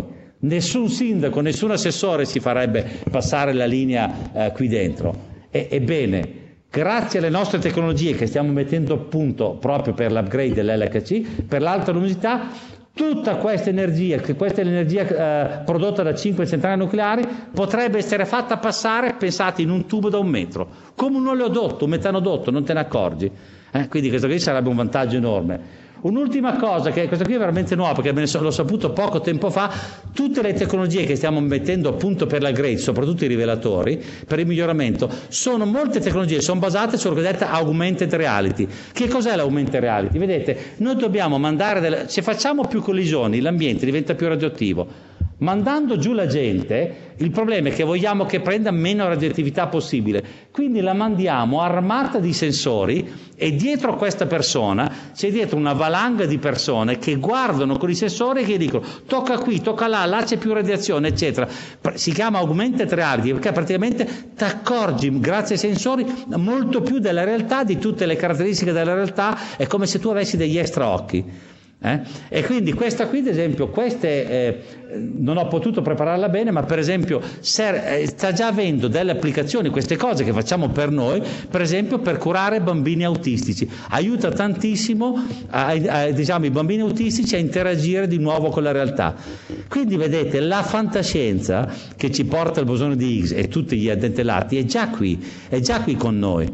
Quando vedete che, che le nostre tecnologie possono aiutare l'informatica, la comunicazione, l'energia e soprattutto può curare, è una cosa bellissima. E voglio concludere dicendo che questo è grazie al fatto che nella fisica ci sono delle comunità e c'è comunità quando c'è un maestro. La fisica non è fatta da geni isolati come dei Higgs eccetera, ci vogliono anche quelli. Però la fisica è fatta soprattutto da comunità di gente che si mette a seguire, lo dico perché ci sono tanti giovani, è un'università. L'importanza del maestro, ho messo qui non per niente Enrico Fermi, che è stato il grande maestro che ha fatto la scuola di via Panisberga. Lui è famoso per tante cose, ma per noi è famoso anche perché ha fatto quella scuola di fisica, da cui eventualmente alla fine è nato il CERN, perché uno dei suoi allievi, Edoardo Amaldi, è quello che ha fondato il CERN, è uno dei fondatori del CERN. E vedete, perché il maestro aiuta a tramandare la tradizione tradizione e quindi a tener viva la domanda, perché guardando nel passato, guardando bene quello che abbiamo scoperto, da lì saltano fuori le nuove questioni, i nuovi problemi. La realtà è come inesauribile, ma devo saperla guardare per trovare questa ricchezza inesauribile. E vedete, il maestro assicura che l'esperienza sia un cammino verso una certezza più grande, in cui non hai bisogno di buttare via niente, ma quello che scopre di nuovo non è che falsifica quello di prima, in genere molto spesso lo ricomprende in una realtà più grande, in cui quello di prima lo ritrovi come caso particolare, come verità in un caso particolare. L'esempio più tipico è di nuovo Newton e Einstein. Einstein non ha buttato via Newton, l'ha ricompreso come caso particolare. E come dicevo, il maestro nelle scuole si impara a fare una verifica onesta, esperienza. La fisica è una scienza a base sperimentale, alla fine andiamo e guardiamo cosa la realtà ci dice. Io dico sempre che ci vuole dedizione e affezione, perché nella ricerca, come nella vita, non basta l'intelligenza. Vedo io stesso troppe persone, collaboratori che potrebbero fare di più e avere molto più soddisfazione con un impegno più serio. Ricordo sempre che la volontà è il 50%, l'altro 50% è quel dono di natura che si chiama intelligenza, predisposizione, ma non basta. La volontà è altrettanto importante delle capacità naturali. E la capacità di lavorare assieme. Voi pensate, al CERN abbiamo dei team enormi, ma tutti vogliono emergere, e uno deve capire che deve essere abbastanza intelligente, da un lato da voler emergere, perché no, è un istinto naturale, umano, è giusto, è una molla importante voler emergere, ma non deve essere mai a discapito del tutto. Perché se il Duomo di Milano, ogni muratore, ogni capomastro singolo avesse voluto emergere, non avremmo avuto il Duomo di Milano, avremmo avuto una cozzaglia che cadeva. E quindi voi capite, l'intelligenza sta nella capacità anche di lavorare assieme senza cancellare la propria identità. Confronto tra ipotesi e esperienza l'abbiamo detto, e infine condivisione dei risultati. Sembra banale, ma questo è importante. La scienza nasce quando io, scoprendo qualcosa, lo dico ad un altro, lo comunico, perché la scienza è quella cosa in cui posso comunicare, dirlo senza perdere. Una scoperta la condivido e non perdo niente, anzi un altro magari mi getta nuova luce sulla mia scoperta. Mentre invece è un po' come l'amore, l'amicizia, quelle cose che condividi senza perderlo. Mentre invece certe cose, se le condividi, le perdi, ne è solo il 50%. Ecco, il maestro, io dico sempre, seguite i vostri maestri, chiedete ai vostri professori, come ad esempio il professor Musso che mi ha invitato, di essere maestri, perché si è maestri solamente se c'è anche gente che segue. Io dico sempre, per fare l'esempio massimo, Socrate ha potuto essere il maestro per eccellenza, ma perché ha avuto Platone che l'ha seguito. Per essere maestri ci vogliono anche gli allievi che seguono, cioè uno pratica nel vuoto e non sarà mai maestro. Gli allievi sono utili e essenziali al maestro. Quindi posso solo concludere che la ricerca scientifica è lo svolgersi di quella curiosità dentro che abbiamo tutti.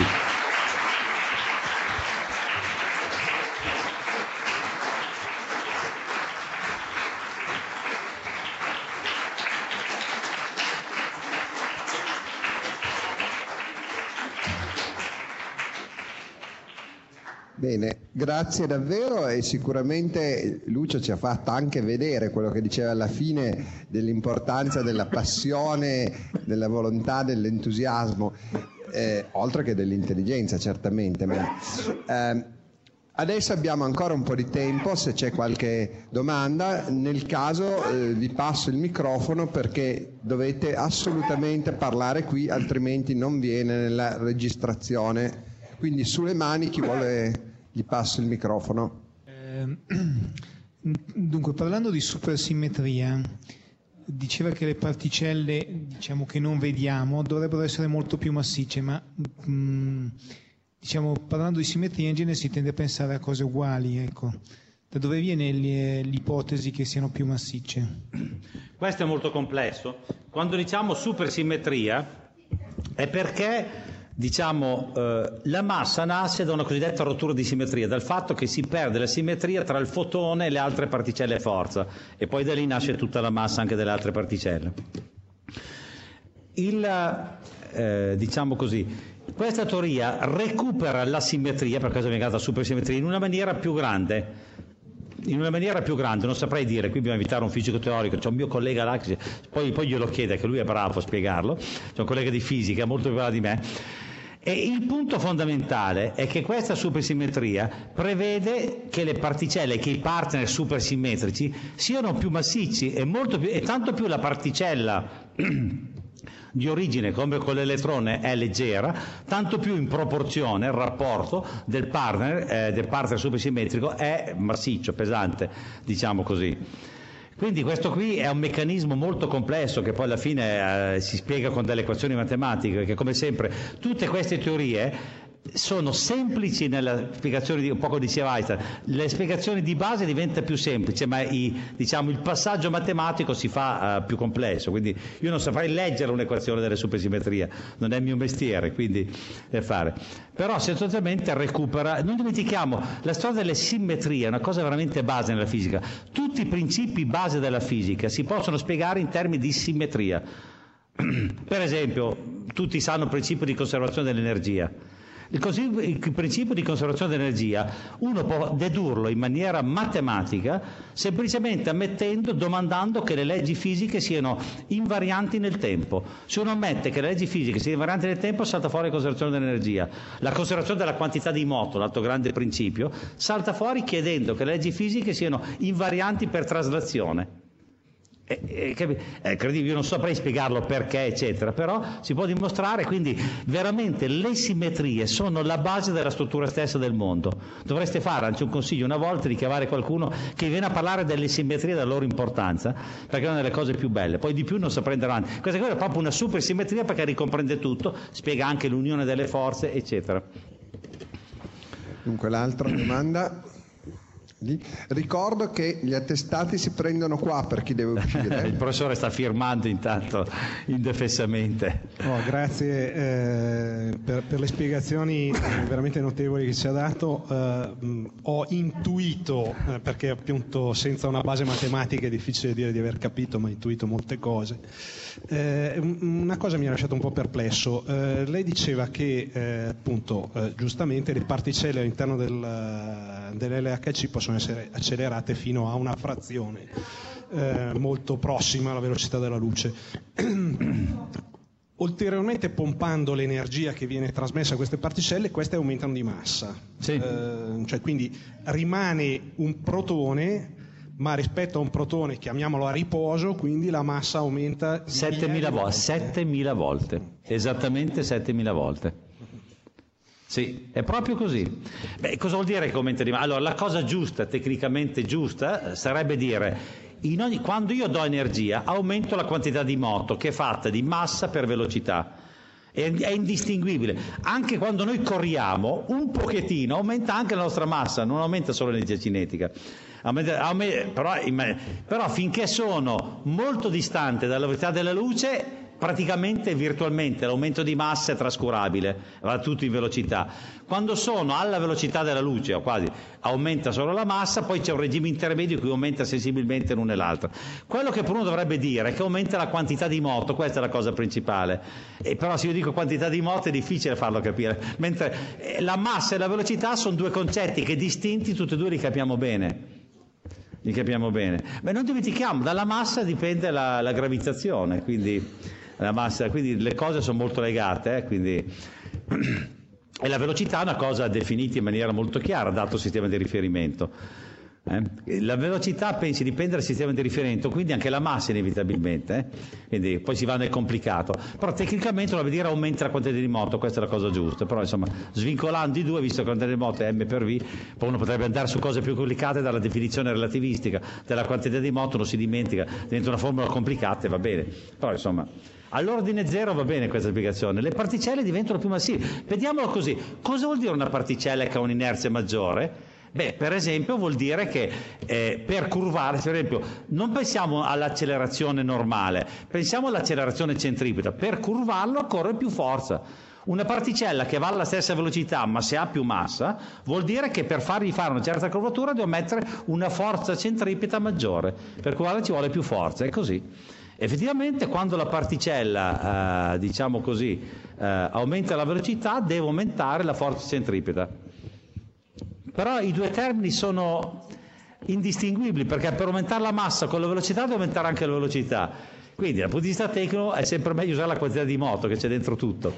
Però insomma è una spiegazione. Come tutte le spiegazioni, tutte le analogie hanno sempre un limite, come tutte, quindi la realtà è sempre più complessa delle nostre analogie, ma le analogie gettano luce, ci aiutano un po' a comprendere.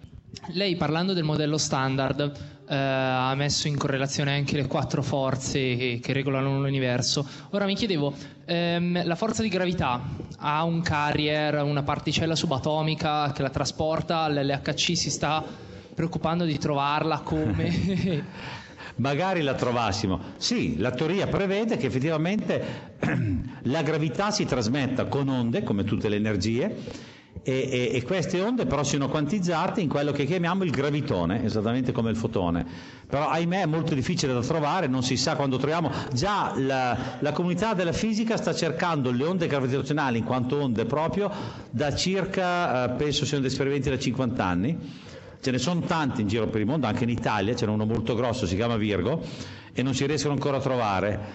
Purtroppo abbiamo perso un momento magico, circa 20 anni fa ci fu una supernova. E che avrebbe, perché cosa vuol dire l'onda gravitazionale? Vuol dire che la forza gravitazionale vibra e tu la puoi vedere quando cambia violentemente la sorgente, cioè la massa, e quindi deve, per esempio quando c'è un'esplosione di una supernova, ci fu una supernova circa 20-25 anni fa, era un giovane ricercatore dipendente di fisica, in quel momento tutte le antenne gravitazionali del mondo erano ferme, perché ogni tanto devono fermarsi e fare manutenzione semplicemente, e proprio perché il segnale è molto tenue, quindi nessuno crederebbe ad un segnale visto da un'antenna, ci sono 3-4 esperimenti nel mondo, tutte le accendono e le spengono per fare manutenzione tutte assieme, è disdetta voluto, pensate, il tempo di manutenzione circa il 10-20% del tempo, e la supernova è arrivata quando quel momento che erano spente, quindi bisogna aspettare un'altra supernova e vediamo, o magari altri fenomeni. Quindi il gravitone non credo che riusciremo mai a trovare nell'HC. Peraltro ricordo che in questo quadro di unificazione la gravità è ancora quella che scappa dalla meccanica quantistica. Se riusciamo a mettere insieme gravità e meccanica quantistica, ci sono delle teorie che cercano di mettere insieme, per esempio la teoria delle corde, o cosiddetta delle stringhe in maniera errata, però la teoria delle corde è ancora lungi da aver prodotto un osservabile sperimentale, cioè un qualche cosa che ci dice guardate, andate là, fate questa misura e vediamo se è vero o sbagliato, è ancora molto lontano. Per esempio Einstein, quando ha prodotto la teoria della relatività generale, ha anche immediatamente puntato un osservabile. 6 anni dopo il suo amico, come si chiama, l'inglese Edmonton, non mi ricordo più il nome, andò in Nuova Zelanda e misurò l'effetto che lui aveva previsto, e fu l'effetto come aveva previsto lui e non la metà o il doppio che era previsto da un'altra teoria di cui non mi ricordo neanche la fatta. C'erano teorie competitrici già allora ai tempi, Einstein è quella che ha sopravvissuto, quella che ha avuto successo, c'era delle teorie, l'aveva misurata ed era effettivamente dentro i limiti sperimentali la sua. E quindi questo qui è uno dei problemi, che l'unica teoria che io sappia che è capace di mettere assieme in qualche maniera la meccanica quantistica con la relatività generale, cioè quindi in cui viene a trattare la gravitazione quantistica, è una teoria che per ora non ha osservabili sperimentali, quindi uno, lo so che magari il mio amico teorico non è d'accordo, ma da un certo punto di vista non avendo prodotto un osservabile sperimentale, non è ancora una teoria fisica in senso stretto, perché io sono un po' popperiano, è fisico, è scienza quello che è falsificabile, cioè devo poter provare se è vero o sbagliato. In un certo senso in questo momento è una congettura fisica con una enorme, fortissima base matematica, perfetta, illuminante, dicono tutti che le equazioni bellissime siano molto belle, ma per dirla come ha detto un famoso fisico americano che ha prodotto un libro, per ora l'unica osservabile sperimentale prodotta dalla teoria delle corde è stato il numero di cattedre universitarie che ha prodotto, che è sempre una buona osservabile alla cattiveria. Vedete, questo è un anticordista nato, quindi. La fisica si nutre, vedete, siamo una comunità, si nutre anche di queste querelle, fanno bene entro certi limiti alla fisica, un po' di querelle fa bene, aguzza l'ingegno, aiuta ad andare avanti. Le famose querelle tra Einstein e Bohr hanno fatto andare avanti la meccanica quantistica di tantissimo. Quindi. Lederman parla di progetto X oppure di acceleratore lineare, che differenza c'è? Mi dica, ripeta, sento male, venga più avanti. Lederman, il fisico americano, sì. Nel suo libro Oltre alla particella di Dio parla di progetto X, sì, o di acceleratori lineari da costruire negli Stati, sì, Uniti. Che differenza c'è con l'acceleratore futuro di 100 km di circonferenza che diceva lei dal punto di vista delle potenzialità? Beh, il progetto X è già stato cancellato dall'America Stessa, c'è il libro qualche anno, è già stato cancellato. L'anno scorso il direttore del Fermilab ha deciso di cancellare il progetto X in favore di un altro progetto, diciamo, che si chiama Long Baseline Facility, di diciamo lunga base per neutrini, quindi diciamo così già quello. Allora, gli acceleratori lineari sono un'altra possibilità. Gli acceleratori lineari sono della fisica di precisione. In effetti, se l'LHC non trovasse niente, uno o due possibilità. Allora, l'alta luminosità la faremo quasi sicuramente, perché è un progetto grosso ma di media taglia che spinge la tecnologia. L'LHC è già tutto là, è vero, spendo tanto, costa circa 1 miliardo, è pur sempre il 20%, dà lavoro a 10.000 fisici, c'è anche questo sfatto sociologico, anche i fisici cercano di mantenere il posto di lavoro, perché no? Eccetera. Vuol dire, quindi è molto... l'LHC alta luminosità già fa delle misure di precisione. Con un acceleratore lineare uno le farebbe con ancora più di precisione, Allora, l'acceleratore lineare in questo momento ce l'hanno in mano i giapponesi, solo loro, allora, nel senso che gli occidentali hanno già detto non lo facciamo, in sostanza. Se i giapponesi lo fanno, noi occidentali ci uniremo. Perché la perplessità? Costa tanto, sta al di sotto di tutte le energie dell'LHC, il di sotto dell'LHC, però misura bene, perché accelera leptoni, quindi ho meno rumore di fondo, quindi ho meno luce, ma la vedo meglio in qualche maniera.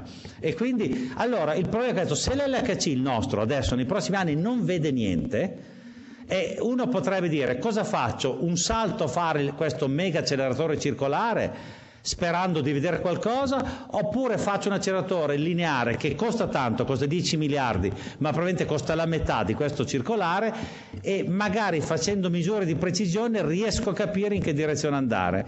È un grosso dibattito che la comunità scientifica ha.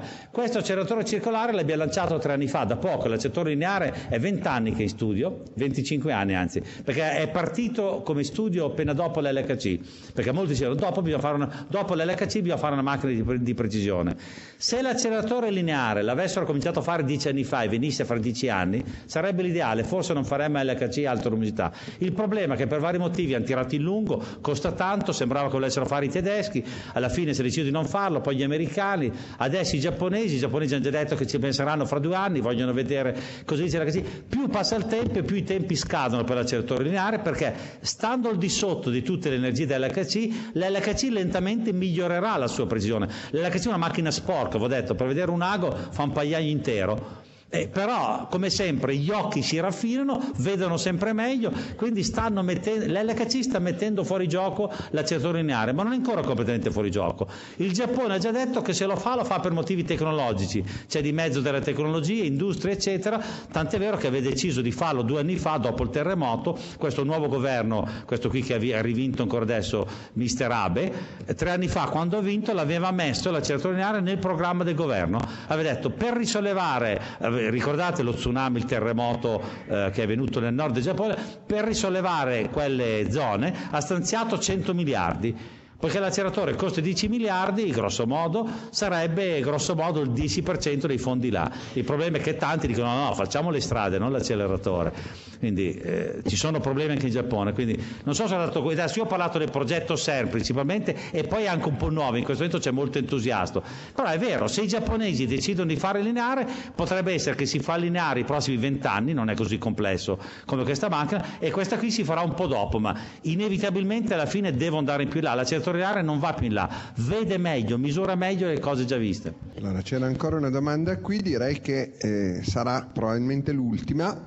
Per me è più una curiosità che altro, perché sia per preparazione che per età sono completamente tagliato fuori.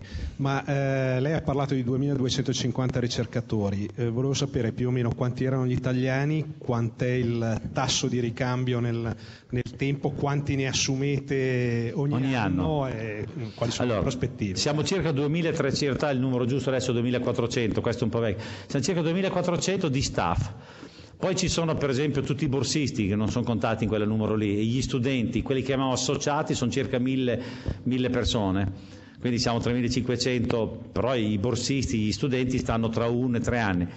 E poi quanti ne vanno in pensione? In questo momento poco, perché io sono uno dei più vecchi del CERN, e quindi non sono ancora così vecchio, sono giovanissimo in realtà, quindi sono come il mio amico Beghi che qui ma diciamo, quindi è un periodo che vanno pochi in pensione, quindi assumiamo anche poco. Fra 5-6 anni, quando la mia generazione comincia ad andare in pensione, allora saranno di più, quindi sarà più ricambio. In questo momento mi sembra che assumiamo 50 persone all'anno solo, perché sono pochi che vanno in pensione. E quindi quanti sono gli italiani? L'Italia paga circa il 12% al CERN e grosso modo ha 12-13% di staff, quindi equilibrata, però è molto sbilanciata. Abbiamo pochissimi tecnici o staff amministrativi eccetera, e abbiamo tantissimi ingegneri e fisici soprattutto, diciamo probabilmente il 20% dei fisici e ingegneri che sono al CERN sono italiani, quindi è molto sbilanciata. A volte ci critico, sono tanti, perché poi fisici e ingegneri sono quelli che si fanno sentire di più. In realtà siamo bilanciati, però siamo sbilanciati nel senso, nella parte più dirigente. Adesso poi abbiamo anche il direttore generale, ma c'è stato un momento che molti dirigenti erano italiani, quindi l'Italia è ben rappresentata, anche perché non abbiamo grossi laboratori, mentre la Francia e la Germania hanno ancora grossi laboratori da mantenere e quindi la gente fa anche carriera lì. Ormai l'Italia ha rinunciato ai grossi laboratori da tempo, quindi il nostro laboratorio è il CERN, il nostro grosso laboratorio, e quindi e poi l'Italia è un po' europeista per convinzione, insomma è stato veramente tra i soci fondatori forti del CERN, Edoardo Amaldi eccetera, quindi ci porta tutta l'attenzione, la presenza italiana al CERN è forte. Nella fisica nei 10.000 siamo il gruppo più numeroso, siamo dopo gli Stati Uniti, sono 1.700 gli statunitensi dei 10.000 visitatori e 1.400 italiani, 1.500. Siamo la comunità europea più numerosa, significativamente la comunità più grande sono gli americani, siamo il più grosso laboratorio di fisica di base americano. L'America ormai ha rinunciato a farla questo tipo di fisica. Non so se ho risposto a tutte le domande. Beh, diciamo un'ultima cosa, anche perché siamo bravi su, diciamolo. Cioè, no, perché questo è giusto dirlo, le università italiane non sono così male. Abbiamo un gravissimo problema di poche risorse e troppa burocrazia, ma il livello è ancora ottimo.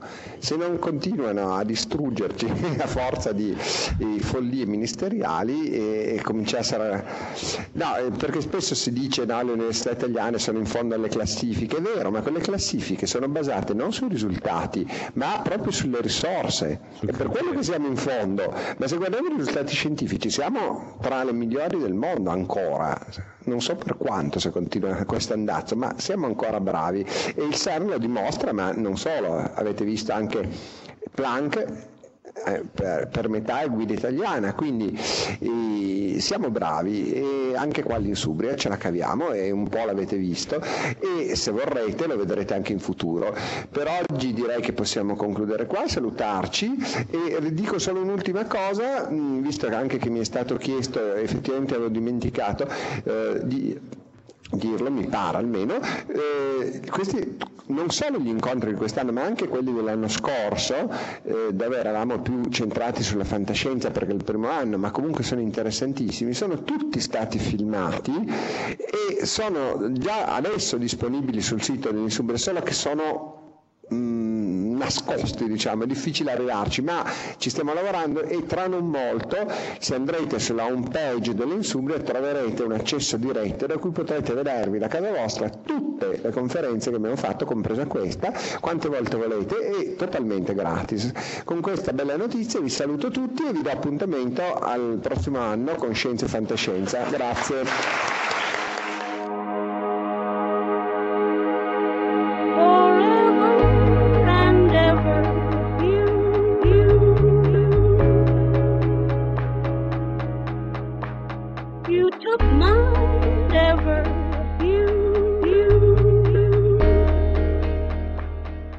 Dal ponte di comando di Fantascientificast è tutto anche per questa puntata. Fantascientificast è il podcast di fantascienza di QWERTY, il più grande network di podcast in Italia. Trovate tutti gli episodi su fantascientificast.it e su QWERTY.IT, dove potete anche associarvi al nostro network o fare una donazione usando il tasto apposito che trovate all'indirizzo QWERTY.IT/associati. Potete anche decidere di fare una donazione continuativa di €3 ogni 2 mesi. Trovate tutti gli episodi anche su Spreaker e su iTunes, dove vi invitiamo a lasciare una recensione e un voto a 5 stelle. Se volete scriverci potete farlo su Twitter, dove ci trovate come @fantascicast, su Facebook alla pagina facebook.com/fantascientificast o potete scriverci una mail a redazione@fantascientificast.it. Omar Serafini, Claudio Serena e Matteo Mantovanelli vi augurano lunga vita e prosperità. When you need mealtime inspiration, it's worth shopping Kroger, where you'll find over 30,000 mouthwatering choices that excite your inner foodie. And no matter what tasty choice you make, you'll enjoy our everyday low prices, plus extra ways to save, like digital coupons worth over $600 each week. You can also save up to $1 off per gallon at the pump with fuel points. More savings and more inspiring flavors make shopping Kroger worth it every time. Kroger, fresh for everyone. Fuel restrictions apply. Ohio, ready for some quick mental health facts? Let's go. Nearly 2 million Ohioans live with a mental health condition. In the U.S., more than 50% of people will be diagnosed with a mental illness in their lifetime. Depression is a leading cause of disability worldwide. So why are some of us still stigmatizing people living with a mental health condition when we know all of this? Let's listen to the facts and beat the stigma. Ohio, challenge what you know about mental health at beatthestigma.org.